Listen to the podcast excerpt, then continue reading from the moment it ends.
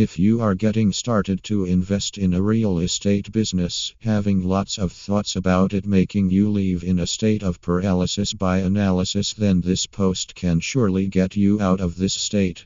Before starting, you should make sure that you know the general framework of different portals, which can be very helpful to meet different renters, sellers, buyers, landlords all under one roof. And one of such good platforms is Tim Marais. Thank you.